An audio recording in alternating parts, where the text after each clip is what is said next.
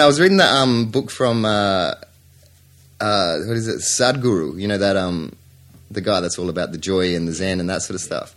And he was saying that every time you make a conclusion, you experience a little bit of death, which I guess does tie into that whole life is experience kind of thing. And he's saying that you know that's how you see people age, is because bit by bit they've kind of closed the door and closed the door and closed the door and closed the door. And whether it's like whether you know the answers or you, you just don't want to look at it anymore, or but do you get what I'm saying? Yeah, like, I so do. I think there is this thing about this experience, which adds to the growth, which is all tied into life.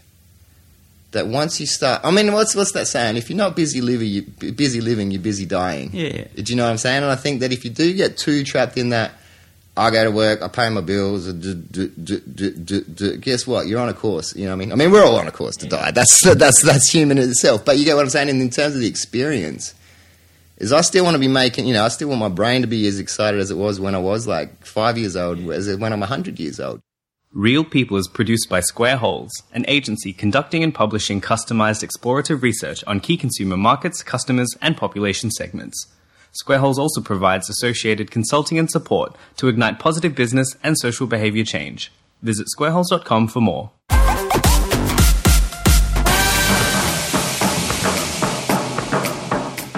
Radio, hello there. My name is Jason Dunstone, and welcome to Real People, where we interview average and not so average people, academics, researchers, and leading thinkers to help us better understand what real people believe and how they behave. Today we are joined by Simon K. Burt, aka Styles B, a contemporary artist from Australia.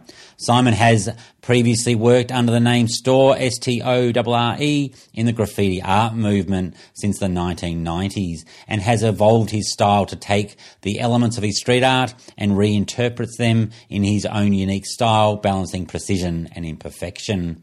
You can find more info at stylesb.com. This is a great interview to kick off a few episodes exploring art and creativity. Simon recently completed a piece of street art we commissioned on the front of our building. Go to our social media pics for more.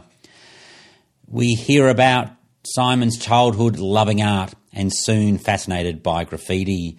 We explore topics such as street art, graffiti, or vandalism, and that true creativity in life is about experiences, not coming to conclusions, and keeping the child alive. Uh, Let's not waste a moment. On with the show. Hit it! That's what I'm talking about. Wait! Okay, now, from the beginning.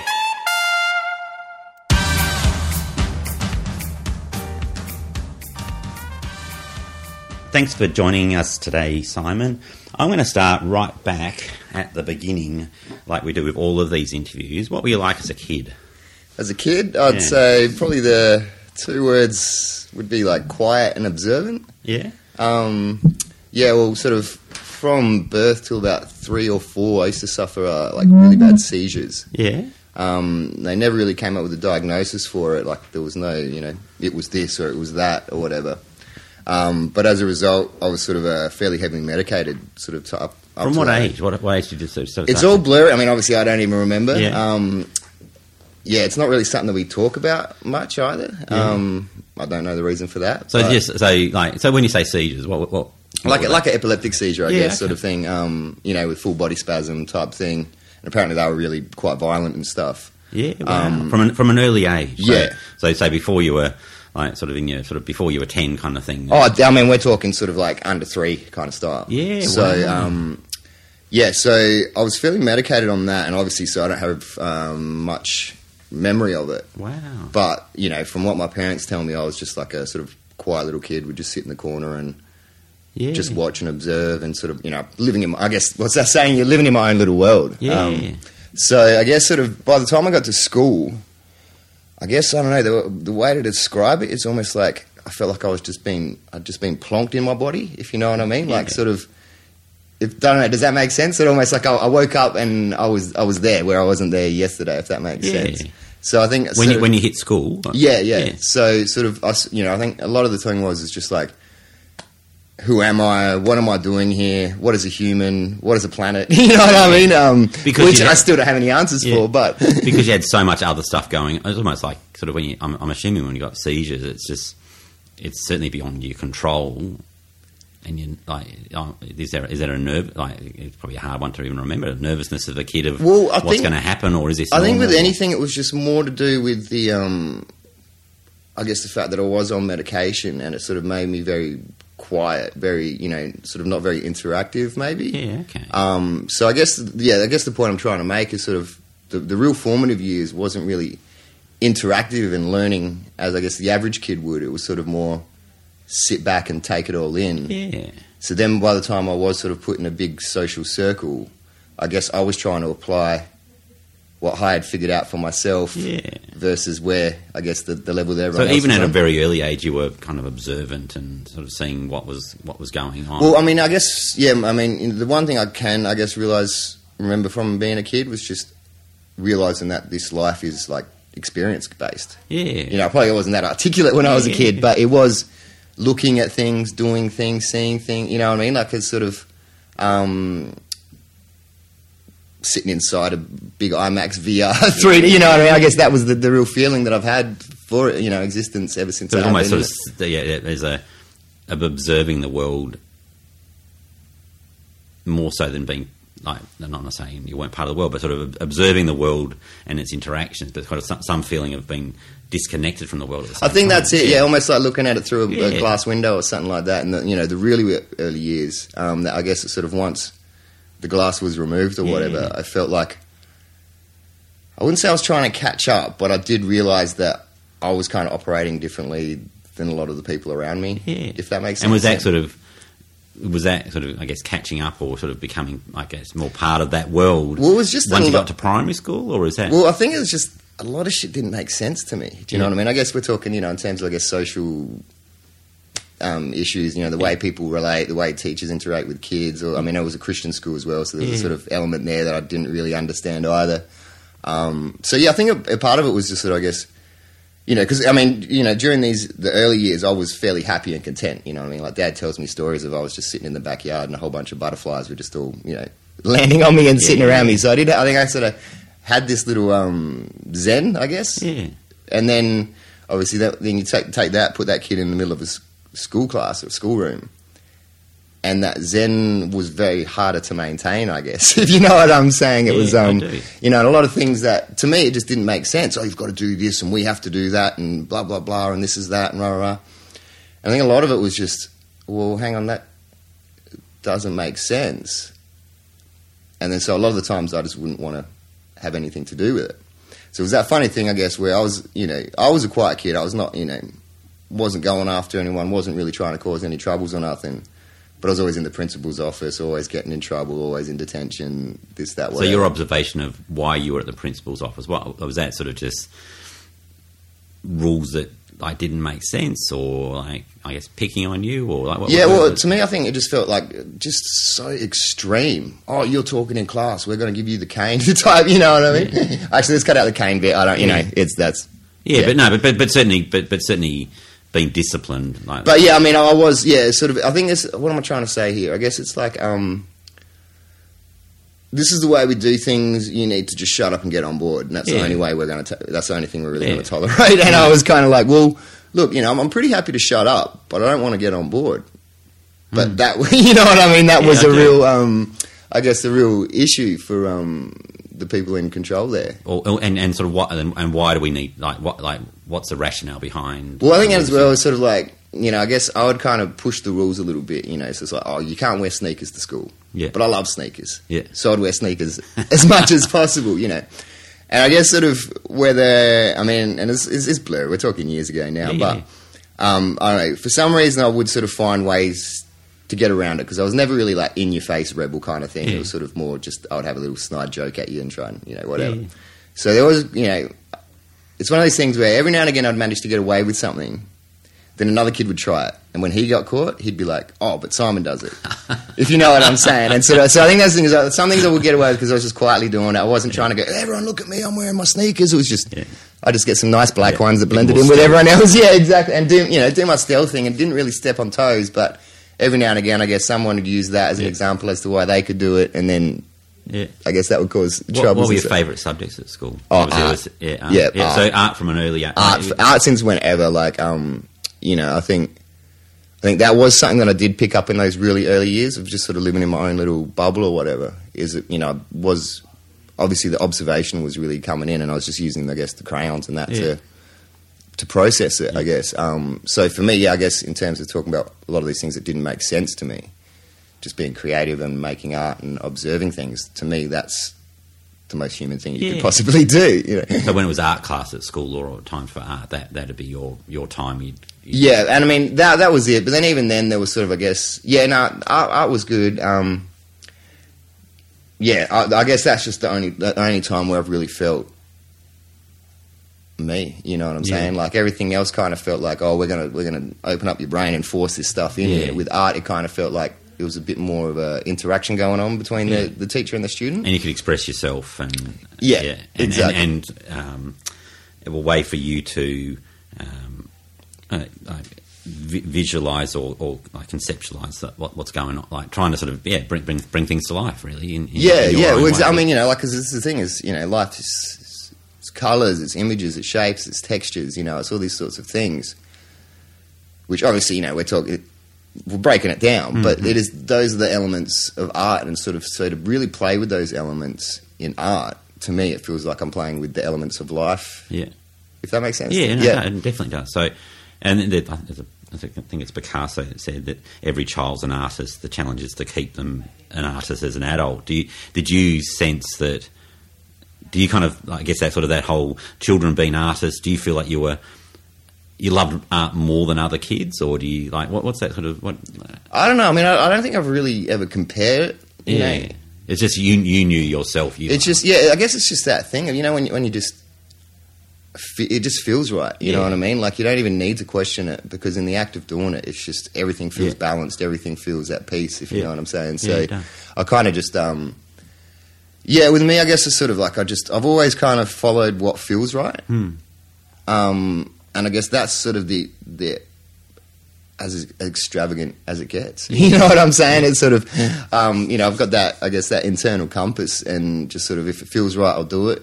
If it's not making sense, I'll leave it alone. yeah, um, that's yeah. not in your comfort, or is that if that's not in your your? Is it about kind of getting joy from it, or is it about? Like, well, it's not even about joy or comfort. I think it's just about whether it makes sense. You know, if, if me doing this, whether I have a, you know an actual articulated, oh well, I'm doing this and it makes sense because of this and this and this, or whether it's just that feeling that you're getting inside when you're doing it. It's Yeah. just yeah, this just feels right. I don't even need to question it. Yeah, okay. Because I think when you start to question it, you can sort of pull it apart, and then it doesn't work anymore. If you know what I'm saying. And were you like were you were there academic subjects that you were interested in? Were you into sport? Like, no, I didn't like school at all. Yeah. Did not like school at all. Yeah. When did you start thinking about what you wanted to do when you finished school? Um, I don't think I ever really did. I think it's just been this ongoing experience-based existence for me. Does that make sense? Yeah. It's sort of um, you know, I think you know, I mean, obviously being in school and that, there's sort of these pressures of oh, well, now you have to go to university and you have to do this and that. But I think the main thing as well being that there's no real structure for a professional artist. You know what I mean? It is like I did the. All right, I went- to um, university SA, did one year visual arts, and then transferred to Bachelor of Visual Communication, which I graduated. Um, so even with that, it was sort of. I knew I was going to be creative, but I didn't even really know where that was going to fully attach. Does that make sense? Yeah. Like, yeah. Um, so I guess I sort of, you know, and for me as well, it was it wasn't even so much about oh, I'm going to go to university and then become an artist. It was like I'm going to go to university and learn how to use clay properly. I'm going to learn how to use Yeah. oil paints properly. I'm So going getting to more do some sk- live more art. of those skills. yeah, so I think that's the thing is for me, it's sort of yeah, especially with art and creativity, it's not about the um, accomplishment. It's about the learning. It's about the experience for me. You know what I mean? Like it's sort of, I would much rather paint a painting than stand there and talk about it. Yeah. yeah. yeah, yeah. and did you enjoy uni more? Like, was it was uni more of a comfort Oh, zone? uni was a bit was a bit better, but I don't know. I mean, it's, it is that thing as um, I guess maybe just because school didn't really work for me. I guess there was that sort of element of oh well, I don't really care about your marks and your this and your that and whatever. So I guess I just sort of you know I always approached every um, every project, every activity with hundred percent attitude. And then, yeah, whatever happened after that, I really didn't care Yeah. because to me it was about learning that thing and doing that thing. So Did you did you kind of have in your mind, like, to become a professional artist, or like you sort of said, it, it was probably getting the building blocks. But was that was that? Did you have an aspiration to to, to do that? Well, I think that just- actually, yeah, thinking about the aspiration was to become a graffiti artist. Yeah, You know, okay. professional Yeah. graffiti artist. I mean, we're talking in the sort of late 90s kind of style now. And it was like, um, you know, graffiti was still graffiti. I remember doing my year 12 art project was, is aerosol art art? You know, we're still trying to prove that anything you do with a spray can, if it was on a train or a wall, is still justified as art. And everyone else was, no, no, no, that's, that's crime, you know. So I think sort of, by- especially by the time I started hitting uni, I'm like, "All right, I'm, I'm gonna be a professional graffiti artist. I'm gonna get paid to do this. Um, and everyone was like, no, you're not. That's who's everyone like? Sort of I guess that you know, you, oh, just everyone, like you know, because I think except except for like maybe I had um, one guy who's sort of I guess been a bit of a mentor type character to me. Just in, you know, every now and again we would sort of catch up. I haven't seen him in a while, but in the growing up stages, you know, and sort of when I was 15, 16, he was running his own uh, graffiti magazine and you know doing these sorts of things, which was very um, never been done before in Adelaide, Australia. Um, and so he was very, oh look, man, you can do it, go for it, blah blah blah. Um, and then from that, I guess I, I'd seen it. You know what I mean? Like I was looking in magazines and I'm seeing that these big car companies are paying graffiti artists to do commercials. I'm Yeah. seeing, you know, seeing it on video clips in movies, all sorts of stuff. So I could see that it was there. when did you first start seeing becoming interested in graffiti? I reckon really early on, Yeah. um, like probably 11, 12, 10 even. How did you? It was. It, did you literally get exposed to graffiti just walking down the street, or did you? Yeah, just yeah, just seeing it on the street. I think Yeah. the first piece I probably saw was on the train line. I reckon I would have been catching a train, Yeah. probably somewhere around the showgrounds or something like that area. Um, and yeah, that that just blew my mind. You know what I mean? To sort of In what way? Like, what, well, I guess it's just like this this real in this intense art that's just being popped on the street. You know what I mean? It's just sort of um, something that uh, I'd only ever really sort of.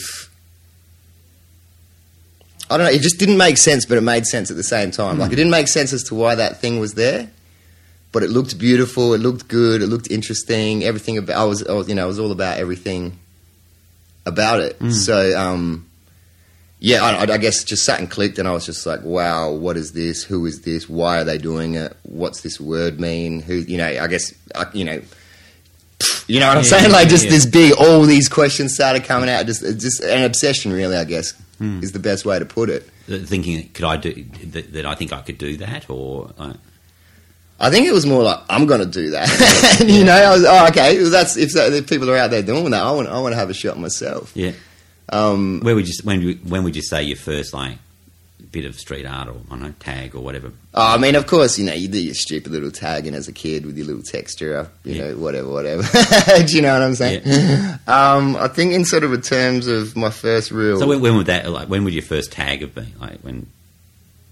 That would have been probably around the same area. I wouldn't Yeah. even be surprised if it was the same day. If you know what I mean, it was like I would have seen that and then yeah, going okay, now I'm going to go write my little. And you know, don't get me wrong, it would have been like 1.5 centimeters long and just you know somewhere really Yeah. hidden and obscure. But, But I find it interesting. Like there's a, a really great um, documentary on Red Bull TV. You can, I, I think it's on the, on the internet uh, about docu- uh, where um, where street art came from in New York. It really it goes right back to the kind of base roots, and it started off as tagging, and then Yeah. it started getting more and more sort of sophisticated. And some came and some went, but it was just interesting of where it came from. Well, like as a, it, I guess is that always that kind of question about um, graffiti art versus vandalism, and then the tagging as well. Like as a as a young bloke, just sort of trying to think back, what what was the, the joy out of it out of get a tag? Like what what would you? Well, I think it's that combination of, um, I guess, that the feeling you get when you're creating. You know what I mean? Like when it's just it just sparks something in your brain. Yeah. Throw that in with a little mix of adrenaline of, oh, I probably shouldn't be doing this, and I've got to, you know, watch out for myself. It's that's pretty much one of the ultimate feelings you could have in life. I think you know, and so. I think it was that sort of thing of where you know you're doing something that you really love, and you know being creative is just it's great brain stimulation as it is. So I think doing that, but then throwing it in the mix of being like a little bit of a I don't know, army mission, or you know what I mean. Like you, you got to plan. Oh, you got to get out. You got to make sure there's no one around. Blah blah blah. And I assume often it's done at night or Oh yeah, yeah, definitely, definitely, yeah. yeah.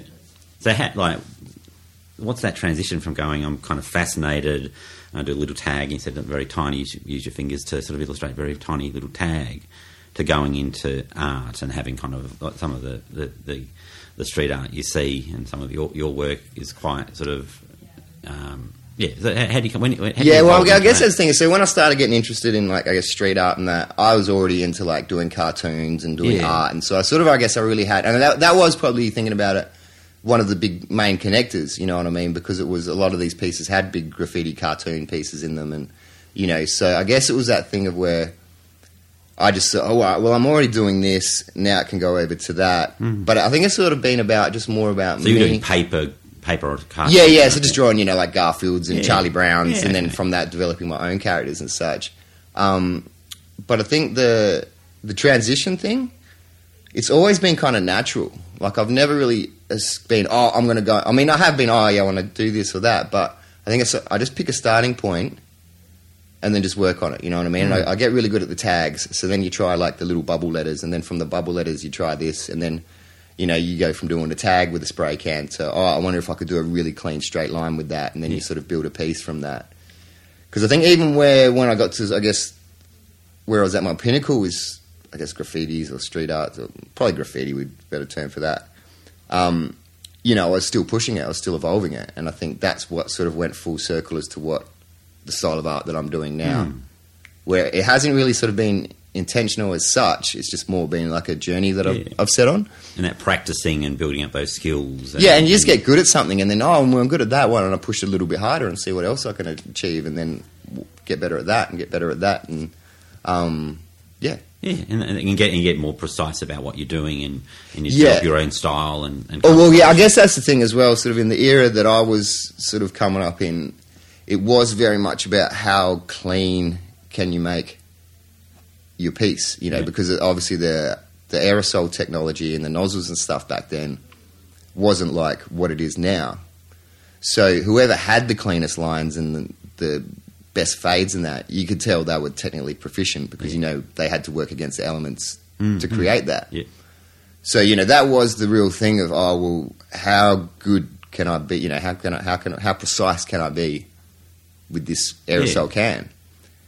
Um, and then I guess I got to this point where I was really precise. I could do super clean lines, super nice fades, rendering, all that sort of stuff. And then from there, I started going, well, I, I, I kind of like the drips. I kind of like the splatters and the sprays. I like it when the nozzle's kind of choked up. Like these are the elements. For me, I think I liked it when I was painting it. You know, I just liked the way if the p- nozzle choked and the way the, the paint would hit it, or if the paint would drip down and would just. So I think from that, I started. I mean, and the whole time I was doing this, obviously, I was pursuing art outside of street art, if you know what I mean. yeah. So I was, you know, I'm studying, I'm doing oil paintings, charcoal drawings, all sorts of stuff as well. So I think I did get to a point, probably in my twenties, where the two started to, I guess, merge. Yeah. So you were you were out selling kind of visual art at the same time as having sort of. Oh, I wasn't so yeah selling a little bit of art, but it was more like doing graphic design and illustrations. Yeah. Um, I mean, I've been selling illustrations since I was 13 years old. Yeah. Okay. Um, so that's always been Selling like, I guess, for, for what sort of like? uh, for various like just I mean a lot of publications. Obviously, that was Yeah, pre-internet day, so Yeah. it was there was this really high demand of. Um, um, you know, just with the people's work pamphlets Yeah. or um, Yeah, okay. sheets for education things Yeah, or whatever. I mean, big, big, ver- big variety of them. But um, yeah, sort of. I guess I had a really good way of being able to interpret cartoons and stuff, cool. and so, so yeah. So I guess that's the thing is sort of like, while I was doing street art, it wasn't like I was working a nine to five job doing something different and then running out on the night time. It was very much. It was all encapsulating, you know. Even when I was doing graffiti stuff, I wasn't really. Oh, I'm a graffiti artist. I was just an artist that was Yeah, into doing that yeah. as well. So um, yeah, And it was interesting, like just the point you were making before about the, as you kind of started working out your, your street art, um, I guess, style, the imperfections or the frustrations of one person, like getting the, the nozzle blocked up or having the having the, the, the bleed. You're going, well, that's kind of cool. How can I how can I work with that? Is that right? So Yeah, yeah, because I think especially the thing is, is like those things are very specific to that medium. Do you know what I mean? Like Yeah. you don't see a digital printout with drips and splatters on Mm. it. You don't see, um, you know, it was very, I guess, textural. Um, and yeah, like I said, it's, it's the, the, the, it was so, you could only really do it with a spray can. So for me, it kind of was a bit of a salute to the medium, Yeah. and and I think as well, just sort of like, all right, well, I've got really good at being nice and clean. I kind of want to, you know, which is fun, but you know, it's more fun is just making a mess, and you know what I mean, like Yeah, sort okay. of being a lot more relaxed in the um the process. Yeah, but that comfort in your your your uh, your skills as an artist to play with that, isn't it? Really, in a way. You, you, Yeah, yeah. Oh, definitely. I think I had to sort of feel like I was, I was obviously feeling that I was a place that I had sort of somewhat mastered it, for lack of a better word, that I could manipulate it. Yeah, Um, because it's, it is that thing where you can get a drip, but then there's a difference between a drip and a deliberate drip. You Yeah. know, it's sort of um, there's a difference between a messy line and a deliberately, you know, constructedly messy line. So, um, yeah. So I think you know it's just been that ongoing, just just playing with it. You know what I mean? It's sort of I love playing with it. I love pushing it. I love experiencing it.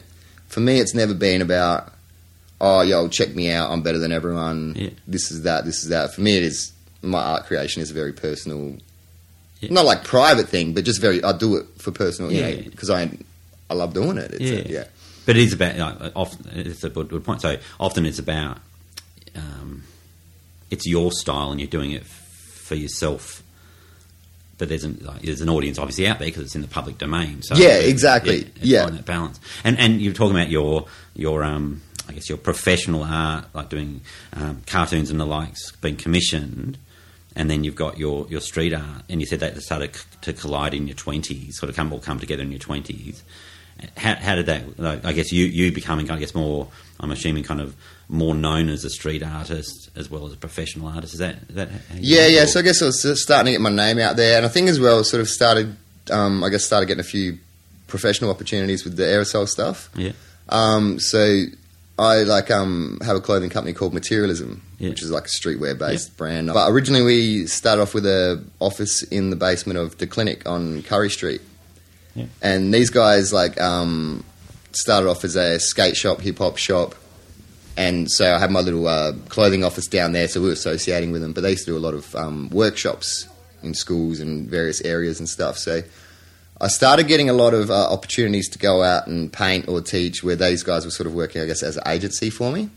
Um, and then DJ Shep, one of the guys that runs the business, he and I were really into, I guess, the, the club scene. We were kind of club kids on the Yeah. on the nightclub scene and stuff. Yeah. And obviously, him being a DJ, he was uh, out playing and stuff. I was always hanging out with him. So we started doing these little things where he would play music, I would do some live art, and then we so developed you're in a club and you're doing Yeah, yeah. So we stood up at a sugar nightclub in Yeah, Rundle Street, yeah, okay. and then every I think it was Wednesday or Thursday night, we'd go there. He'd do his set. I'd do like some live art, and then we'd sell it off. But then through that, obviously, being in a, you know plugged in the middle of probably one of Adelaide's hottest nightclubs is that really I guess opened up the doors in um, who I was dealing with, and I guess being a place like that, it's owned by Driller Jet Armstrong, Yeah. who's you know a great artist himself.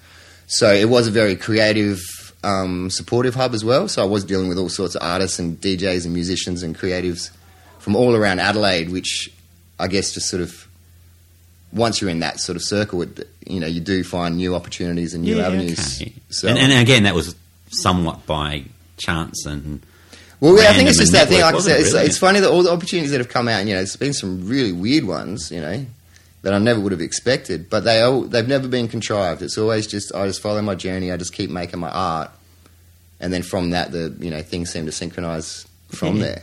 That's right. It almost sounds a bit naff, but it's almost like following your following your passion, really, isn't it? So you find that from an early age, you knew you liked art, and you just you've evolved your style and played with that, and the opportunities have kind of, I guess. It hasn't. I'm assuming it sort of hasn't always been easy, but sort of the, the opportunities kind of, or the path kind of falls in front of you to a certain extent. And I think, yeah, and I think sometimes as well, it, it sort of allows you to make your own opportunities. Yeah. You know, if you're not in, under so much restriction and con- you know confinement, then you can just oh well, you know, there's that thing over there and that thing over there. If I brought them together, that could be a really good opportunity. They don't always Mm. work out, but you know, I think um, yeah, I, a lot of my opportunities I sort of have. I wouldn't say I made them, but I've kind of prepared the the surface for Yeah. those to uh, pop Yeah, up. If right. you know what I'm saying, yeah. But I'm assuming it's sort of it's about being known and respected. I, um, ten years ago, almost almost ten years ago, we had our our fifth birthday, and you did some art there. um, got in our reception, humongous sort of big five or six different panels of pigeons was your style at the at the time. And I remember then we wanted to we had did a big function in I think Fowler's Bar in, in Adelaide and or the Lion Art Centre, and um, I said, oh, we wanted to get a, an, an artist, a, a graffiti artist, a street artist, to do some some work. And I remember going on Twitter or something like that, and someone said, oh. Yeah, give give give Simon a. So it, it, is that kind of network of being being respected. Yeah, well, I think, yeah, and I think it's word of mouth is sort of has been, I guess, the the strongest marketing tool for Mm. myself. I mean, obviously, the fact when you're an artist, especially doing street art, every piece of work you do is a advertisement in itself. I guess Yeah. for you know for the work of me as an artist. Um, yeah, so I think you know it, it is that thing of sort of being plugged in, but I think at the same time as I don't think I would have been um, acknowledged or my name being put forward if I wasn't who I was. Yeah. You know, I think a lot of my stuff has come out as well. Like people like like working. You know, they like they like myself Yeah. as much as they like the artwork. Yeah. Um, sort of yeah. So it's not just a oh well, we like that stuff, so we'll just buy it.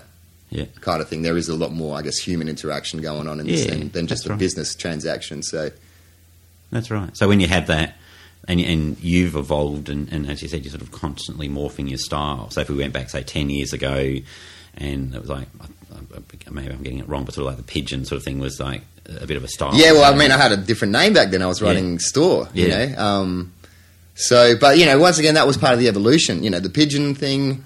That was more like a step of, like I was saying, I was really getting into the the mess and the drips and this and that, and I sort of was looking for something where I could just like, because you know, I'd spent so much of my creative career being um, literal. Oh, I'm doing a painting of this and that. It was it's never really been that surreal or abstract or whatever up until this point.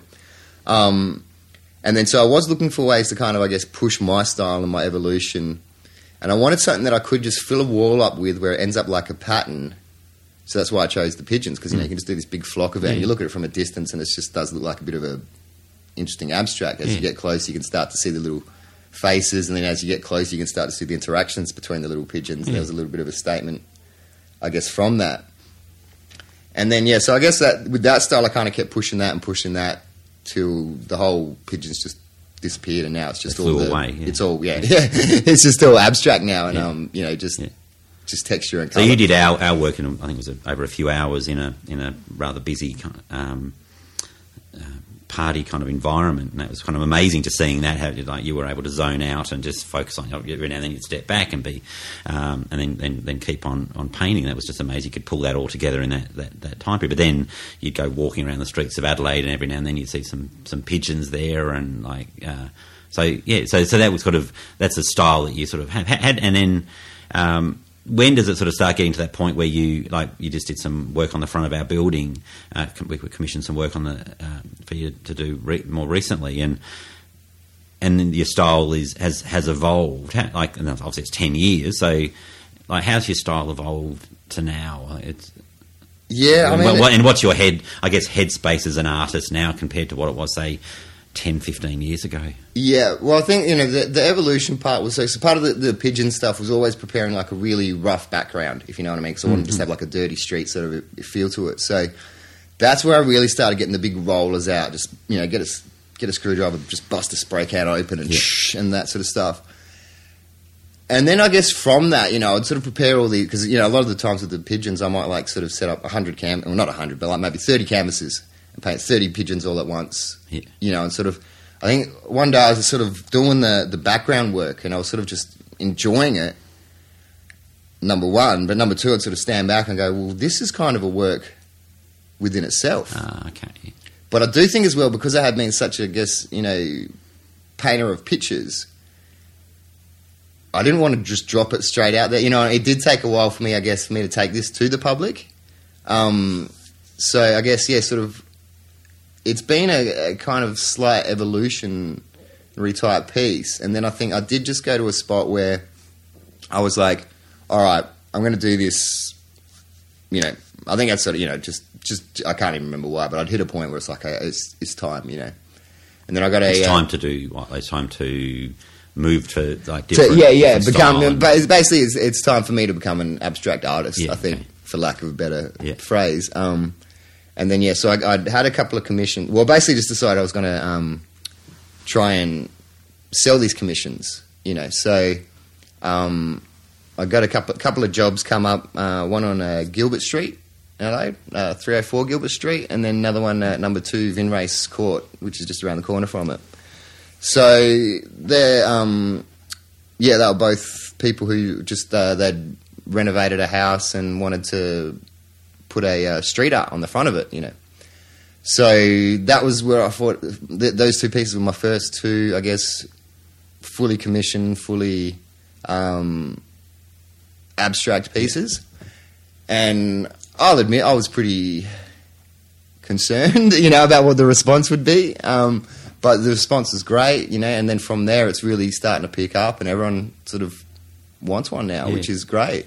Did they come to you saying we? we like, um, where do you think that came from? Did, was that the I guess the homeowners, for want of a better term, I don't know, going to their designer or going? Uh, how, how do you think they kind of? Do you think they knew what they wanted, or do you Uh, think they? yeah, I, I think for for a bit. So I think you know, obviously the other th- the good thing because I've been doing this so long is I can, I guess, sit down with the client and you know work out what's going to be the best result for everybody. You know, because I think that's that's the ultimate. If I walk away as an artist and I'm totally happy with what I've done, and if the client is totally happy with commissioning the piece and they they want to you know look at it all day every day, they're happy. If everyone's happy, that's that's the win, right? Um, so I think you know a lot of these things are sort of more these days. I'll kind of sit down with the client, just sort of find out what they're about, what they're you know what they're seeking, and then I'll sort of go, all right, well this is what I do, and this is how I think I can kind of answer that. So a lot of the times it might you know we'll say with the uh, the first one I did on Gilbert Street, it's just like you know it was very big, impressive, big big wall, old shop front where they'd sort of you know made it into a house or whatever. And so I'd had this idea of like creating a big, um, kind of a cross between like a dirty graffiti piece, an Art Deco piece, and a Mondrian, Yeah. one of his square pieces, you know, and sort of just took elements from all that, mashed it all up. And then I think they had a couple of, oh, could we just add one color into it because they had a specific color that was, you know, had a, a meaning to them or whatever. So we added that into there. Um, but other than that, they were just happy to let me go Yeah. with the thing. And then Vinrace Place, the guys were like, "Oh, we we really love Japan. They spend a lot of time over there." Um, so I sort of just took a couple of reference ideas in terms of like colors. Or another one is like, say, you know, the big Japanese ink uh, brushwork. So I kind of just took that and put my own spin on it. So I just got really big spray cans and kind of did these big stroke lines. Which it doesn't look like Japanese art, but you know what I mean. You can Yeah, find ways to yeah. sort of to bring those uh, elements into there and sort of uh, yeah. So but essentially, what I will do, sort of as like what I did with you, and then you know, so we'll come up with a general concept, but we all know it's probably going to change. Yeah, right. you know, it will evolve as it, as it goes because I think, especially when you work in large scale, you know, you can't just take a postage stamp and go, oh yeah, well that's going to look exactly like that. Mm. Because it, it will change, you know, like little, little things that are too small to show up on a on an example. You know, that could be the size of your head on a, on a wall. Mm. So as you start to unveil, or, you know, put these things down, it does tend to take a life of its own on, Yeah. which I think you need to allow for that to happen. Because I think if it's too contrived, you're kind of closing the door Yeah, that's right. before you know you can really get the the Yeah. result. Yeah. So how, how no, it's that um, it's finding that balance. Is it is it finding the right? I guess f- the right um, when you have been commissioned to do some work, and obviously your canvas is is a building. Is it finding the right clients that know that that's the way in which you work? I just I guess as we we love our work, and it's sort of been a really good um, I guess in, investment in the, the the reaction we've got from from people around has been really fascinating. I think even when you were doing it for the, the day or two, um, the community walking past and being quite fascinated of what, what was being done. But um, and certainly the area we've got got painted um, was I guess defined, and we've got a nice big or massive square um, that you painted within. Um, but certainly, that it, it, it, it's it's certainly, I guess, what we love about it is it, it evolved. It's it seem, seemingly evolved as you went through that day of, I don't know, how the kind of the rhythm of the. The, the music you were listening to and the and, and, and your, your style is, is that is that fair? That you kind of as you as you're painting something, the you see what kind of evolves from from the art as you're going through. Yeah, yeah. I mean, I think that is also actually probably a key point to why I'm doing this um, abstract sort of stuff. Is I, don't know, I guess I'm trying to find ways to, yeah, just tie everything together. Do you know what I mean? It just seems like everyone lives such a uh, fragmented life these days. Yeah, where you know where life is just life. It's all you know. it's all connected. It's all like um, you know like that. So, um, you know, I guess sort of terms in terms of visually, I think what I'm trying to do is trying to, I guess, like you know, you look at a blank wall and it's just a blank wall. But when you're actually watching that wall, there's a lot of energy happening in and around and in front of and behind, and you know. So I guess that's the thing is what I'm trying to sort of bring into it. And I think this is why I'm not trying to paint literal pictures anymore. Yeah, that's right. Is because I am trying, I guess, capture energy. I guess for Hmm. you know, so it's like because yeah, like you said, it's sort of certain people will come past the the whole vibe will change. You know what I mean? Like if someone comes along and s- they're really happy about it, and then I'm really happy about it, Yeah. then that will produce a certain result. I mean, even if it's just quiet on the street for a while, no one comes past, that will kind of you know have hmm. its own influence and stuff. And so yeah, I guess it's sort of like I don't know what's the the thing I was saying is like it's like an energy snapshot hmm. sort of where it's not like an actual photo, but you can see. I mean, especially in the the fact of where you look at the big lines and you can tell. Well, I had to move my whole arm and body hmm. in that direction in that direction. Um, So I think yeah. So I think in terms of like clientele and this and that, like I don't paint for everybody anymore. You know, hmm. back in the day it was a mixture of I just want to get it out there, and also I've got bills to pay. You know, so it has been. Oh, look, anyone that's interested, let's have a meeting.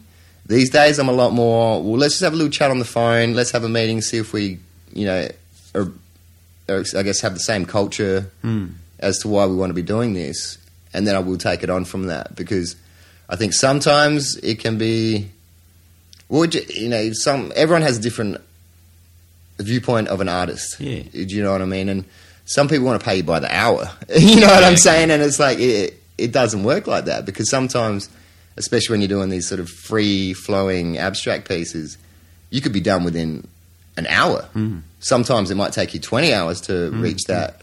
But I think that's the thing is you sort of the the client needs to understand that as well because you know, and I think this is also part of the, the good reason as to not providing such an exact, oh, well, I'm going to paint this and then it's right. going to look this. Because, I mean, as you guys, I wanted you guys to rock up and see the piece and kind of have your mind blown the same way I was saying the first time I ever saw a graffiti piece in my That's life, right, you know. But if you'd rocked up and you had your thumbnail on the phone and you rocked up and you're ready to, Hmm. comp- you know, it's just, it's not the same. It's not going to have that That's right. same feeling. I mean, and you, I can understand why people have that mentality, especially if they're flipping the bill. Hmm. But I think it's that it, we're talking art here. You know, we're not Yeah. designing specifics for a car right. or anything like that. Yeah. So, um, yeah, That's right. But but again, that is that, that it, it's like there's I guess a bit of a business kind of term called creative confidence. But but for you, almost it is that kind of that that confidence of letting your your creativity flow when you're producing something. Is that is that right? Almost Yeah, yeah. With your own rhythm and and knowing when it's. I know we, we spoke at the end of the. The Friday you were you were painting it, and I think you, you sort of said, I think you, I know you, you were sitting across the other, the other side of the road with you with Nick, who was helping you out, and and just sort of just observing, going, is it done yet or not? And you were kind of, and it's sort of like from our side, from from a, a non a, a non artist. I'm looking, going, well, I don't know, look, look, looks great, and I think we had a conversation. Go, well, if you think it's done, it's done, and and then and you came back the next day and just had a little had a bit of an observation and, and tweaked a couple little things, and and it was done. So it's but it was quite different to what your initial design was, and that and that that that would I guess that's what made it less less contrived and wonderful that it that it's that it's there. Um, is it about kind of I guess I guess it is. It's sort of it's it's it's, it's your it's a respect your clients have for you as an artist to be able to let you be be free to do something and trust that at the end of it it'll be good. yeah, Is that right? Yeah. Yeah, well, I mean, because I think you know, art art is it's yeah, it's it's a business, but it's something totally different at the mm. same time, you know. And I think that you really do need to have, I guess, that connection, you know, between the person that's getting the art and the person that's producing the art, you know. Because I think if there's no real understanding there, it's kind of pointless. Mm. Do you know what I'm saying? And, and you know, it is like bringing it right back to what I was saying about how I live my life as experience based. Is sort of, you know, I don't want to feel like I'm going to a job. I want to feel that I'm having a life experience. Do you know what I'm saying? so um, yeah, so I think that that is the thing. Is I think that you really need to. Um, Well, I guess even like you know, I, I have this this sort of theory about the energy that's contained within the work too. You know, I think that sort of whatever the person is is at, you know, whoever they are, there's a, there's a little piece of that Mm. captured in the wall too. So I think that you do want to have that be on the same page. Because if you're not, I don't think it's ever really got. You know, what I mean, you could still love it, but maybe a few years down the track, you're going to start to question it. Hmm. Whereas, say, with you guys in the wall outside, well, it's so encapsulated in this experience that it just makes sense. It will continue That's to right. make sense Yeah. as long as it's there. Yeah. And it was when we had some um, staff members looking at it one day, and, and they said, "Oh, they, they, they loved it." And they said, "But what does it mean?" I said, "I don't know. What, what, what do you think it means to you? Is that it? Like, Well, that's that's the other point as well. Yeah, it's sort of you know, I mean, shit. We live in a world where it's just twenty four seven adverts, social media. Listen to me, do this, buy this, blah blah blah blah blah blah. You know, constantly. Why can't we just have, have like a little thing that you look at it and you tell yourself what to think? Yeah. You know what I'm saying? So that that is like a huge part of it for me as well. Is sort of because even the street art these days, you know, a lot of it is, oh, look, here's a rock star, here's a thingy, here's a grapes on a winery. Here's, you know what I'm saying? It's very, um, whatever like that. very So- stylized and Yeah, yeah, exactly. And I think, you know, which is cool. You know, don't get me wrong, everyone has the right to produce whatever they want to produce. But I think as well that, you know, for me, graffiti was always, or street art was always like the opposite of advertising, you know. It took up the same space, but it was doing the opposite. Mm. But now you're seeing graffiti as advertising, you know. And I've, I've done commercial jobs, you know. I'm not I'm not saying never do it. I'm not hating on it or whatever. But you know, why not be using these opportunities to really push and make something different? Because otherwise, if we you know if it keeps going that way, then graffiti is just going to become graffiti is going to become the new advertising. yeah, yeah, Whereas, sort of, why can't graffiti become the new art gallery?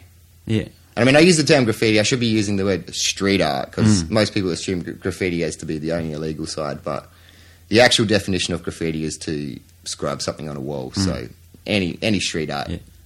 And you do, do you do art on canvases as, as well? Oh yeah, You- yeah. I mean, you said I, you got t-shirts. I do. Yeah, and- I do clothing. Like you know, hand paint clothing. I'll do jackets. I do canvases. Um, do digital prints. I'll, I'll work pretty much in any form of sculpture. Um, yeah, I'm, I try not to be.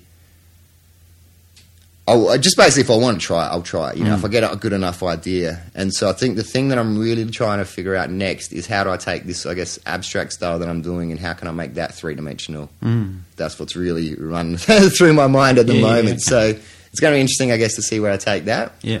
But for now, you know, I'm, I'm just loving the the artwork side of it, and yeah, I think to bring it right back to what you're saying with the the meaning of things is yeah, slap your own meaning on it. You know, mm. like I think if anything, I think that to sort of look at these you know abstract walls, it's all these lines, and you know, you, your eye can't not stop but to keep moving around. And I don't know, just to me, there just seems to be something about being there and doing that in the moment.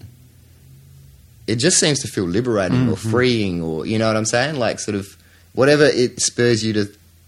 I mean, and sometimes as well, I think you find yourself you're looking at these pieces, and sometimes you're not even thinking anything. You're No, just, that's right, You're just exactly. thinking, and you're not even conscious of the thoughts. Exactly. It's just, it's um, yeah, just kicking that energy. In. That's right. I look at like the, the work you did for us out in the front. That, that okay, oh, that kind of looks like a face, but maybe not. But I, I, I kind of, I guess, even in what we do, I'll use a line that, that not everything has an answer. Well, I think this has is- the reason. We, kind of, we seem to always have what, what's the answer to that? What's the reason behind that? And, and maybe. The beauty of some things is that there is no answer, or Well, maybe there is, or maybe it's your interpretation of what the answer is, and that's that's just fine. I think the no answer is spot on because you know bringing it right back to what I was saying about being a kid is you know saying I didn't know what's a human, what's a plant. I still don't know. Do you know? Does anybody. No, know? exactly. And I think there's, there is that thing that as long as you kind of keep that unknown alive, there's plenty of room for unknown in your life, Hmm. and you almost want to encourage that. But I think that you know it is so easy in this system to kind of get so trapped into the world is this and this is how things work or what you know that that you know people are telling oh well you I don't you know what I'm saying like people Mm. are so adamant as to the way things should be but they don't even know why things are Mm. you know what I'm That's saying. Yeah, so I, think you know so there is an element of that in my art as well I guess where I'm just trying to maybe remind people like let's just not be so focused on what we Mm. think is concrete Just have Yeah, that little kind of right. zhuzh, like, and there seems to be more of a, I guess, a lot of discussion or even rhetoric around needing to be more creative and innovative and risk taking. But often, as a society, we're kind of probably doing the opposite. We're kind of we're wanting things to be controlled. We're wanting things to be contrived a little bit. So it's almost, I guess, it's it's that I guess innovation and creativity is a lot about letting go and seeing how it having a having a a spray can like a not necessarily a literal spray can but having a spray can that's clogged you can you can use that to to create something better rather than having it to, it to be too too easy or too sort of map, mapped out Yeah, for fair? sure. Yeah. if you- if if you look at like uh, like I, I guess one of the sort of areas I like about uh, street art, and I guess a, a city or a, an area's um, or city or town, um, their attitudes towards things like street art, or could be could be um, it could be the, the rule, the way in which they kind of present their rules and etc. But sort of street arts is probably a, a, one good example. Say Melbourne seems to have a lot of uh, street art, sort of randomly, sometimes sort of too much, but sort of like it's a lot of tagging, and then we have spots where they've kind of got sort of art that like runs runs free. Um, I'm not really completely sure about how what Sydney's policy might be on it, but Ad, like a city like Adelaide, there seems to be a mixture of commission, commissioned artwork seem to be more of a more of a thing. So, and sometimes that might be a there's a cartoon character, or it seems very very designed. And then around the corner, you'll see someone's tagged or stuck a stuck a poster on the wall or whatever. What what what do you have sort of any I guess perspectives on it? How a city balances that commissioned artwork versus I guess the organic I guess graffiti or street art. There's probably those young guys that are probably fascinated with, with street art like you were as a young lad. Yeah. How do you kind of balance those two? The, the vandalism versus street art? Yeah, well, I mean, it's it's. Uh, it's I mean, you know, because I guess bringing this is probably a good point to bring up that I've run a uh, aerosol art class for 15 years now. Yeah. You know, so this started off as a um, independent, or sort of like what at a place called 1225, uh, the Salisbury Youth Enterprise Centre. Yeah. So um, originally, I went out there. I was approached by someone called Kate Kitching, who's really great. She's still up there, um, and the idea was to create a engagement program because we're talking Salisbury 16 years ago. You know, kids were still pretty rough up there and that. So we basically just started a thing where there was a lot of kids doing graffiti in the area and stuff. Anyway, so we started a little program. Look, if you, I'll be there as an art teacher if you want to rock in and we can just do some, you know, we'll have some canvases, we'll have some spray cans, we'll kind of, you know, let's just get you guys off the street and getting in trouble. Let's get you in the in the youth centre, using the facilities here because there's a lot of great other sort of services that that place offers. Um, so we started doing that, you know, and then there was a really, um, I guess, demand for it in that area. The kids were loving it. So we're working on that. Eventually, Department of Education kind of heard of what we are doing, and then we had some people come down and get on board so we could add some SACE accreditation made it like a flow. You know, we're having a lot of the, the flow students in there, um, and then we kept doing that, and then it's just been picked up in the last two years by um, the Northern Adelaide Senior College Yeah, okay. um, up in Elizabeth, and now we're actually introducing a whole entrepreneur side to this. So basically, okay. now we're getting kids that love doing the arts and stuff. So they've And- been doing it on the street. Yeah, and and, so originally we used to just do it. They'd do the, sh- you know, make some pieces, maybe have a little art exhibition, which we still do that. But now, the course, we're starting to actually bring in clients, get them like commissions, do art exhibitions. But we're actually starting to look in uh, next year. We'll be actually introducing a whole entrepreneurship side of things of how to do your bookwork and your Yeah, okay. this, that, whatever. Um, because I do think that sort of naturally, there's not really a you know, it's hard to kind of make that transition from doing your graff thing to being the commission artist. You know, and I think that sort of, I think, you know, like in any industry, I think that normally you'll get a few people that figure it out and they'll really run with it. If they're good at it, or Well, I think it's, once again, art's subjective, but I think, you know, you do get people that are, they're really good at the political side. Oh, they know how to handshake, they know who they need to speak to, they know, know how to promise this, they know how to undercut them. You know, there's a, there's, there's a bit of stuff going on there where I guess, um, and hey, good on them, whatever, you know. But there is that thing of where you just end up seeing the same people just duh, duh, duh, and there's like a lineup of kids waiting, you know, they have the skills and the talents, but they just don't know how to make those connections. Um, so yeah, that, that that is part of what I'm really, I guess, interested in doing as well, is Yeah, trying to dra- train these guys up to sort of how do you make your own opportunities too? Because you know, I mean, there's great opportunities to get a commission from the Adelaide City Council, from Arts SA, from Carclew, you know, all these great places. But at the same time, there's plenty of opportunities for you to create your own opportunities. You know, most of my career has been self motivated. Just me, Yeah. oh well, hang on, I could do that, or maybe if I spoke to this person, or you know, Yeah. sort of. Um, Is is there a a spot? It's probably just, if you don't want to sort of answer, it's, it's fine. But is there a spot for non-commissioned stealth? Oh, totally. Yeah. Yeah, I still, I still, you know, I don't do it anymore, but I still love graff. You know, like I love looking at it. I love just the tag. You know, because it is this. It's a texture to the city. Do you know what I mm. mean? And I think a lot of it does come about. I mean, you know, it's just colours. You're looking at the fonts that the guys come up with. I mean, for me as well, it's probably maybe a bit more of an interesting thing. So when I see a tag, I don't just sort of see a word written on it. I'm looking at their font. How did that guy do his E? Oh, look where he added that thing, and oh, look where the arrow is. Oh, you know. So mm. I guess I'm kind of breaking it down. Um, Yeah. in, in in a different sort of way. But I, I do think you know, I think that people are way too hung up on graffiti when there are much much bigger things that they should be trying Yeah. to figure out in society. I think you know.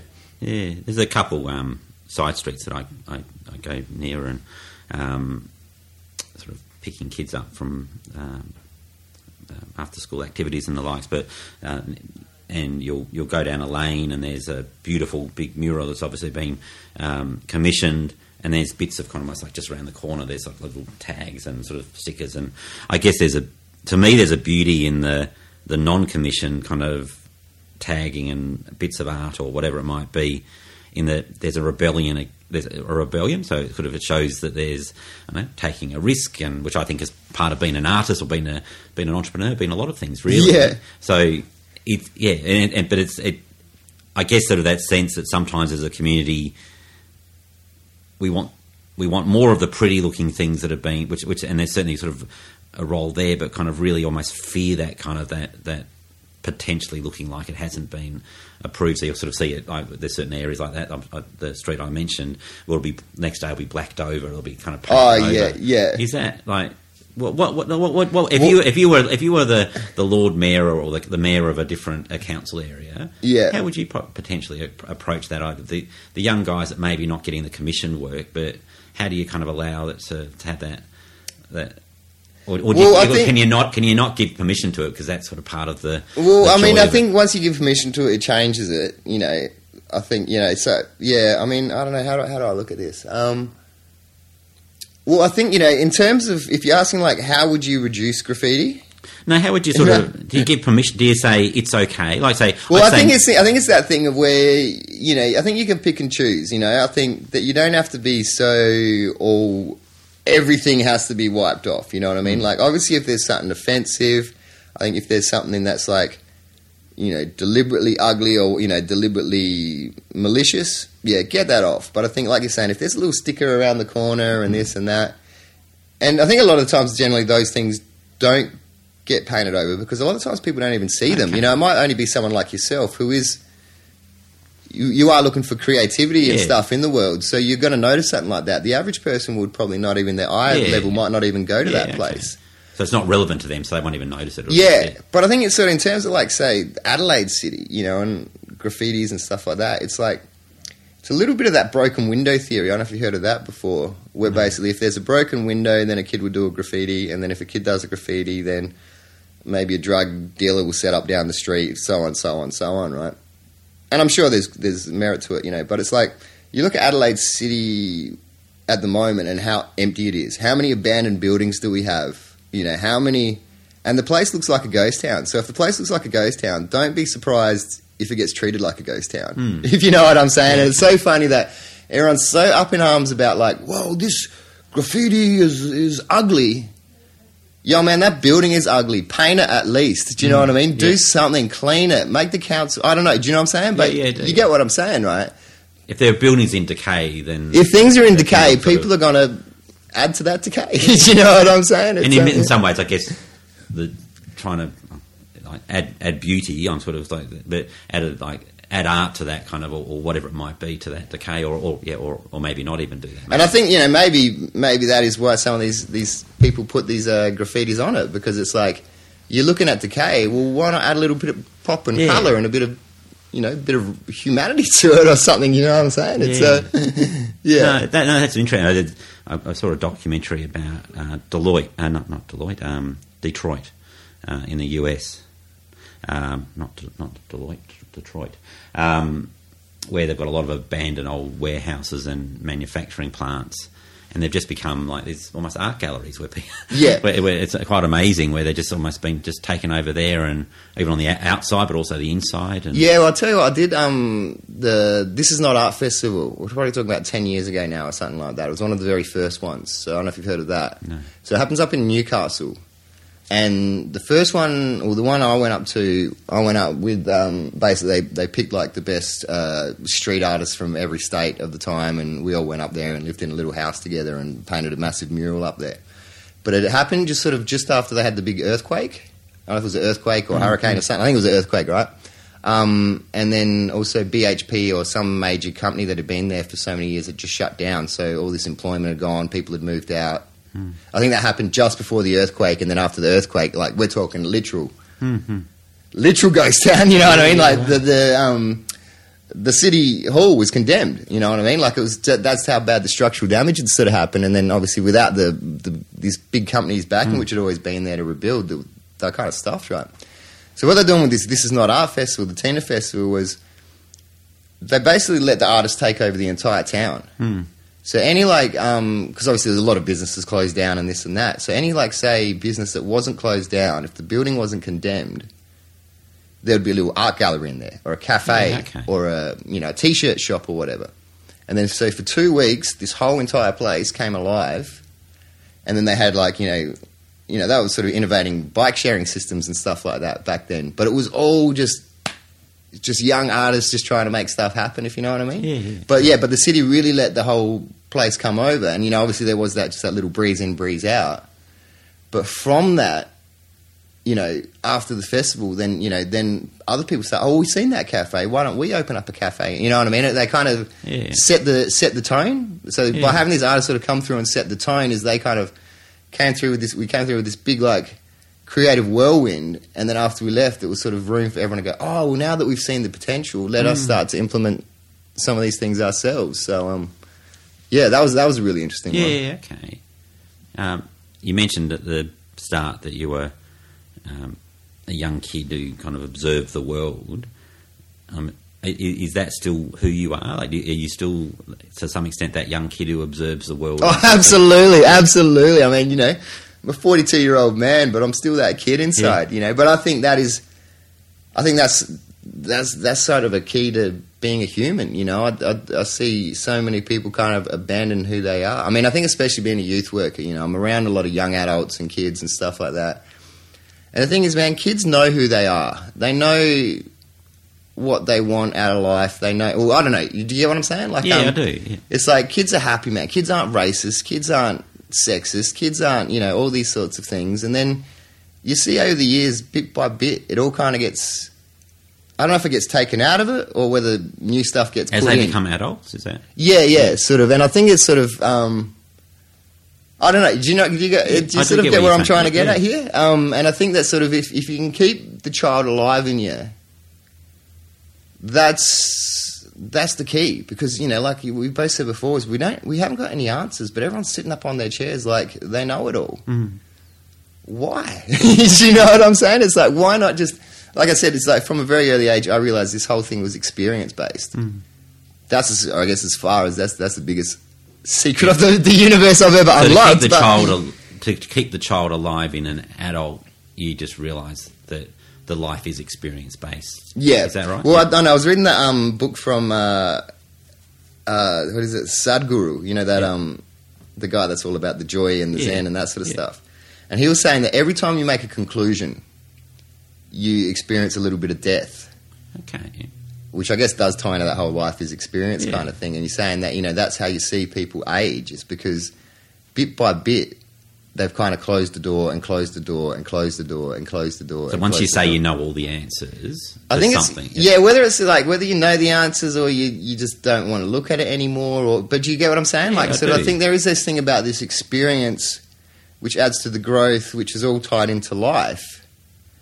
that once you start, I mean, what's what's that saying? If you're not busy living, you busy living, you're busy dying. Yeah. Do you know what I'm saying? And I think that if you do get too trapped in that, I go to work, I pay my bills, d- d- d- d- d- d- guess what? You're on a course. You know what I mean? I mean, we're all on a course Yeah. to die. That's that's Yeah. that's human in itself. But you get what I'm saying. In terms of the experience, is I still want to be making. You know, I still want my brain to be as excited as it was when I was like five years old, Yeah. as when I'm hundred years old. You know, I don't want to be sitting there going, oh, "I know it all" and everything sucks and there's nothing we can do. Because I think that's the problem with conclusions. Yeah. So once you reach a conclusion, is you can't do nothing about it.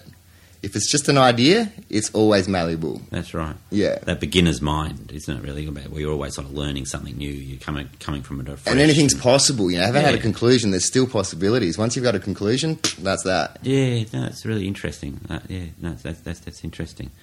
Um, do you have any kind of observations of how, other, other than what you've just said, that how the world is changing?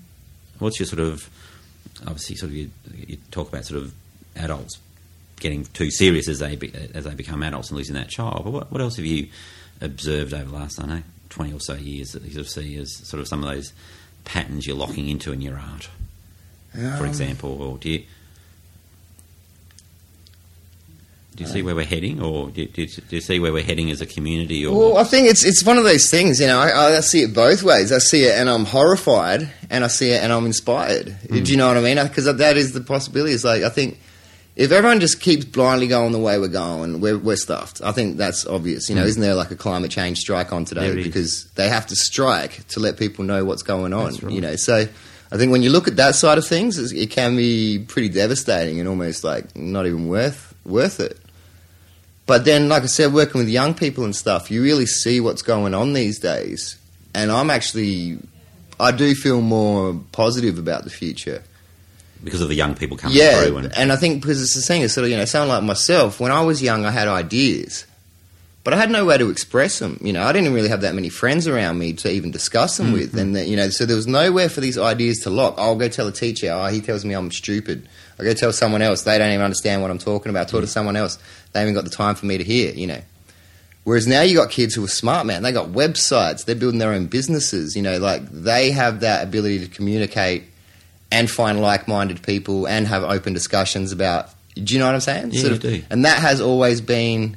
I think that was the one thing that really, I guess, I didn't like at school is where the superiors were like the gatekeepers, and we have the keys of the knowledge, and we'll decide what we give you, and we'll decide what's accurate and what's what you need and what you don't need, and this and that Mm-hmm, and whatever. Whereas now you can literally just jump online, find whatever information you want. If you want to find a group of like-minded people. I mean, hey, if you want to find like funding, you know, you got GoFundmes and Yeah, stuff like that. yeah. So it's everything is there for the kids to know what they want to do, and I think the kids want to fix the world. They want to live in that in that place where they're at now. You know, so I guess it all just comes down to whether we can sort of maintain all the baby boomers stuck in their way. You know what I'm saying? Because the thing is, they seem to hold all the power at the moment, and they're in the majority. And so it's going to be interesting to see how that really um, starts to unfold. Because I do mm. think as well, you know, I think you sort of look, you look at your traditional white male Adelaide baby boomer. You mm. know, the sort of the people. They're the people that are sitting in power. They're the Yeah, people that that's hold all the keys. They're the people that blah blah blah. But guess what? It's all changing and mm. good because I don't think it should have been that way in the first place. But yeah, so it is, you know, but it is interesting to see that when people have have it their way, that when it, things start to change, they're not always very happy to go with the change. A lot of times they want to stick their feet in the ground and kick up a stink and Yeah. you know sort of go down fighting. So um, yeah, so, so, I don't know. it'll be interesting. but but- a time, a time of transition, isn't it? Really? but I think we Yeah. really are at a time of transition right now, yeah. And I think it is one of those things where you can either you can either really jump on that negative naysayer of oh we're all going to die and the, the planet's going to blow up and we're all going to sink into the ocean and stuff and uh, hey it's probably a possibility but you can jump on that thing and just go oh it's all hopeless what's what's the point or you can start working with you know looking towards the positive stuff you know and I think I mean and even that's the whole thing is I think we just got to be more positive you know we just got to be a lot less negative and a lot less letting the world beat us down and all that kind of stuff because I don't know. Don't you find that when you're calm, that's when the best ideas that's come exactly to you? right, You- It's, uh, yeah, and sort of I think everyone's still running around in stress mode, trying to create solutions for the stress when they're in the middle of the stress. Whereas think if we take a bit more time out, slow it all down, do the things that we actually enjoy doing in life, that I think that's where that's that's where the real wisdom comes from. I think. Mm. And not trying to control the chaos. Yeah, and not trying to control the outcome either. You know what I mean? I think sometimes you really just have to let it be and sort of set your intention. But if it starts to move in a different direction and that's the way it's going to go, well, you better either move with it or you know, sort of Yeah. prepare to move out the way. Yeah. Yeah, just just a, I, I was just wanted to just get your thoughts on the the, the role that um, mentors sort of play, and I don't- I need to necessarily go into too much depth, but the role of and that could be a friend or it could be someone else. It, it- does that does that matter like for the young people today or for for Oh, huge! I think I think it matters in the history of human, you know, human history. Yeah. It's um because yeah, I think like sort of that that thing of where you live. You know, I think this is another thing where I'm trying to do this entrepreneur stuff for these young people because you know a lot of the, the business stuff I've done, I've literally had to make it up myself. You know, and how you know if that's cool that I did it, and I'm sure there's other kids out there that could do the same thing. But why not I take all the crap that I've been through and show someone how to do it so then they can come up minus the crap so they can be more focused on the results. And then if they do it with the next person and the next person see that's that's human evolution to me. You know what I mean? Like learning, so you're passing your learning. yeah so you pass on your learning but also you like this is how you deal with this and this avoid that and don't do this or you know but then find that and blah blah blah. And you know so it's almost like so that all the crap that I've had to go through in my life that maybe if there's a young person who wants to ha- have a similar career or whatever I hate the word career but you get what I'm saying. Yeah. Then I can show them how to do things. But all the stuff that came out of the blue and smacked me in the face, I'm ready for it now. So I can say, look, you got to watch out for this, or you know, be prepared for that, or whatever. What I mean, I'm talking very, Yeah, no, very okay. generally at the moment, but you get what I'm saying because it's all very personalized wisdom. So I think that if everybody did that, imagine how streamlined the Yeah, okay. that you know we could be down the track because it's just. But I, I don't see that. It seems to be that people that hold the wisdom are like, well, I'm an educator, so you need to pay me for wisdom. Hmm. You need to, you know, I mean, fuck, we don't need money to survive. But I think bringing it back to that whole school thing that I was saying in hmm. the first place, where it was like, you know, there's stuff that I know I need to know, or that I want to know, but I just cannot get access to it. You know, hmm. so that's where I've had to sort of figure it out myself, and it has come at quite, you know, sometimes quite at a cost emotionally, physically, you know, all sorts of stuff, right? Financially, you know, and so you know, I think that's things to say. If I could, you know, help an artist become a better professional artist, then he helped a better one. Then imagine if every every thing in that that that chain. There's less problems in that one, then le- even less problems in that one, and even less problems in you know. Imagine the creativity that we could access. Yeah. Um, so I think that's the trick because I think you know because education system, yeah, we need it, but it's not it's not 100 percent efficient. Hmm. You know, there's just and I think especially if you don't fit in the education system, So yeah, you can get you can get lost. you can get lost. Yeah, and I think a lot of these people that don't fit in the system, it's because the system doesn't make sense to them. It's stupid. Yeah. It's outdated. It's prehistoric. You know, they've got ideas that are that are, that are bigger than the system, but if they're not going to get help. They're probably just going to end up becoming a troubled youth and ending up in jail or something. You know, Yeah, it's uh, yeah. So we started off with, with uh, you as a young kid, and we've sort of uh, everybody's aware of what, what we discussed there. What would you suggest, just as a final point, for young people coming forward? And you've kind of come, covered that to a certain extent, but if you've kind of brought it back to an essence, what what would be your kind of key bit of advice of, of young people, sort of think, starting their their lives? I'd say I don't know. I mean, this is this is this is out there, but it's like the best piece of advice I ever got was like from a Spike Lee movie. Yeah. Do the right thing. Yeah. Have you seen it? Yeah, Yeah. So you know the scene where Mr. Mayor goes up to Mookie and he's like, Mookie, do the right thing. Hmm. Mookie's like, is that it? That's it. That's it. Yeah. Do the right thing. Yeah, and that that's that's my operating system. And people, oh, how can you know? Everyone wants to like overanalyze it and technical. What what about if this situation was this and this and blah blah? How would you blah? blah? But it is about being in the moment. You hmm. know what I mean? And if you're in the moment, you know what's right and you know what's wrong. You don't even have to question it. You know, there's just this feeling inside of you. Mm-hmm. You just know. And then so that's that's always my thing, I think, and sort of that's that's what I follow. You know, I mean, you know, obviously it's that's a very simplified version of it. But in terms of me following my dreams, me following my ideas, me following my inspiration and stuff, is it either it either feels good or you know it either feels right or it doesn't feel right, Yeah. and it's simple as that. And you know, sort of from that, I guess sort of that's yeah. I just, I just do what I think is right, and when I say right, it's not about right or wrong in the sort of biblical sense or whatever. It's just what's right for me. You know, would do you think this will work? I think it would. Yeah, all right, I'm gonna do it. You know, and then, um, yeah, and I think because the thing with that as well, it's it's such a good um, thing to go by because you can use it in any application. Yeah. There's no oh, but specifics and formulas and this and that. It is just like a you know a guidance thing, and I think sort of that's yeah. do the, always do the right thing. I mean, like I said, it's a, it sounds stupid, but I think it's the most No, prolific no, thing I've ever heard. Yeah. Brilliant. Brilliant simplicity. Yeah. Um, how can people find you? We- We'll put the links on the on the page. But what's Yeah. the best way to find you? You got a website? Yeah, so stilesbe.com, S T I L E S B E.com. And um, yeah, oh, do you want to quickly maybe just go over the word stiles and why I use it or anything like that? My, my nom de plume?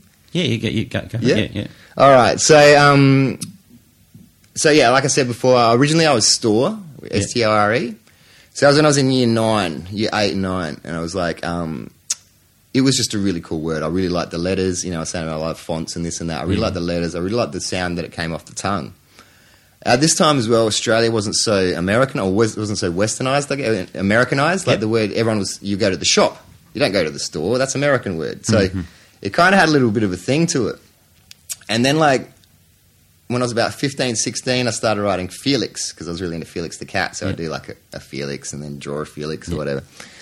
And then, so I run that for a little bit. And then when I was like maybe, yeah, when I started hanging out at the clinic and stuff with Shep and that, that's where I was like, all right, this Felix thing's not really going to work. I'm just going to have to come up with a new name again. Yeah. And I wanted it to just be a name. I wasn't even going to put my face on it. It was just going to be, who's this store guy, you know? Yeah.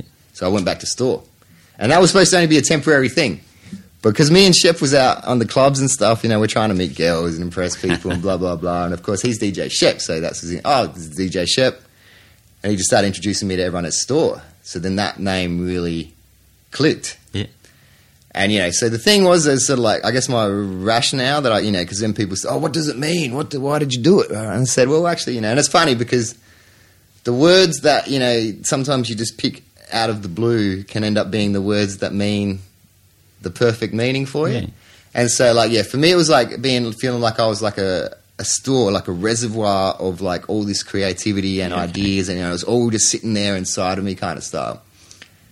All right, so then you know, so that that was it, store, blah blah blah, and then maybe a few years ago, I can't remember when I became Stiles. Was that two years ago? But yeah, yeah. So um, up until then, I was like, all right, well, store's cool, but what are you going to do? Type store into the website, into into Google. You're never going to find me. You can type store art, and then art stores come up. You know what I mean? It's a you know.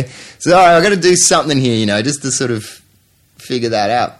So I added an extra R in it, which um, then became the word um, store, which I think was a. I forget where it actually comes from, but it, it means bigger. I think it might be Dutch or something like that, and it means bigger. Oh, that's that's cool. You know, it's just I just I just put an extra R because I thought a cool way to spell it. But then I googled it and went, oh, that's cool. It's bigger than who I was, bigger than everyone else, whatever. But then I think yeah, say so. I, and that, that's where I was was with that. Um, and then obviously when the new style came around, it was like, oh, I just want to really reinvent myself here because I guess sort of you know I had been associated with certain other graffiti artists and stuff that I just wanted to go. I don't I don't want people to know that I ever was part of that. You know what I'm saying? So so I was like, you know, came up with the name Stiles, which is you know one of my favorite names. I just really like the way that that rolls off the thing, but spelt with an I, not a Y. Yeah. Okay. Um, and you know, if you sort of look like um, the word stiles comes from the word stygel. Oh, hang on, I might have to Google that. We'll have to look it up. have you? Where did I put my phone at? Um, There we go. and yeah, so it's it's it's like an old.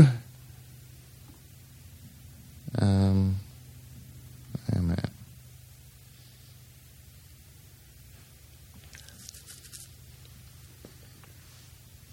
So yeah, so it's from the Old English stygel, uh, which means to climb. Yeah. So that's sort of you know where I'm at the moment Ah, is because okay. the store was just me kind of sitting there full of things, you know. So to climb is to sort of you know elevate myself, really, you know, Yeah, try to okay. try to do this. But then the B, the BE, is like trying to find, I guess, sort of tied into that, trying to find that zen and just being. You know what I Ah, mean? Not really trying to. You know what I mean? Not trying, not I thought it was doing. just the name, but there's some. Yeah, in yeah. So there is a meaning to it. So you know, Stiles Be is actually probably the most thought I put into creating a name that has a definition. Yeah, you know, up until then it's sort of like oh, just coincidental or whatever. But yeah, so it is sort of I guess like um my mantra. I don't know what's what's the word you use for that. Um, my catchphrase. I don't know, but it's sort of like so Stiles Be is to sort of so that's where I'm at the moment. Is I want to elevate myself by being myself, not elevate myself because I'm out sweating trying to, you know what I mean? And sort of really, I guess, sort of let the uh, inner become the direction and the, the, the almost like just levitating by being and yeah. That, so- that's really because I know, I know a few, few years ago, um, in, in running a business, we've been going uh, almost 15 years, but I think I was freaking out at this point, going, "This is just too hard and it's not working." And someone sort of just, I'm not sure if it was wisdom or it was just kind of just stuck in my mind. He said, "Business starts working when you stop treating it like a business and you just start letting it just flow." And I think you just become more comfort comfortable and yeah, just just be and accept what chaos might come and Well, exactly. Now, yeah, bringing it right back to we just we just don't know, do we? Mm. So you might as well just be here and see what happens. That's you know, yeah. It's sort of uh, well, for myself anyway. I found like just to really, you know, like so by working off my own um, inner compass or whatever, and just by allowing myself to be myself, that has really produced the uh, craziest results. You know, like teaching Prince William how to spray paint. Like, Yeah. what the heck is that? How did that even come about? yeah. But it's interesting that you know those things were never instigated. Those things were never. Oh, I'm going to go do this. You know, I mean, I did a jacket for ASAP Ferg that he wore when he met Dr. Dre. Yeah. I didn't plan that, you know, but it was the things I'd done this, I'd done that, I'd Yeah, done okay. that, this, and then someone else had seen all the connections between it and then brought it all together. So, Yeah. um, yeah, it's Yeah. crazy. The, the, the, it's, it is funny that the things that I've set out to accomplish have always been really hard. The biggest accomplishments that I've ever had have somewhat felt like they've come out of the blue. That's right. But it, it, but sometimes early in a career, there is more effort that goes into kind of building up those skills. But then you get to a point where you're more proficient, such as yourself, and Yeah. you're not you're not faking it until you make it because you, you actually know this stuff. But I think You've where the B comes back into it because it's like you're doing those things, but doing those things is also part of the being. You know, you're learning, you're, you're um, building on yourself. You know what I'm saying? Like I think that's the thing is when people say, "I just be yourself," it doesn't mean just sit in a room and don't do shit. You know, it's like you're actually doing stuff, you're building on stuff, but it's not um, outcome driven. You know what I mean? So it's like when you're pushing yourself to get better at business. You know, at the moment, I'm teaching myself, oh, how do you build a website and rah rah rah and blah blah blah. But I'm finding enjoyment in just doing those things. You know what I'm saying? It's like because that is my moment. That's me being a being. so yeah. okay, cool. Thank you so Sweet, much, Simon. no. That was so good. All right, Thanks for having me. I hope I answered everything you need to know. And, Yeah, uh, I hope, yeah, hope you um, enjoyed it too. So, all right, thank yeah, you. most definitely. Thanks, mate. Cheers.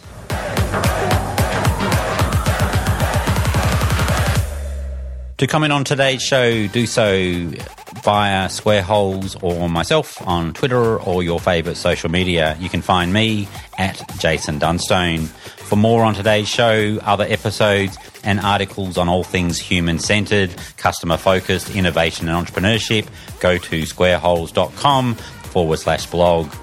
Thank you for listening. Uru.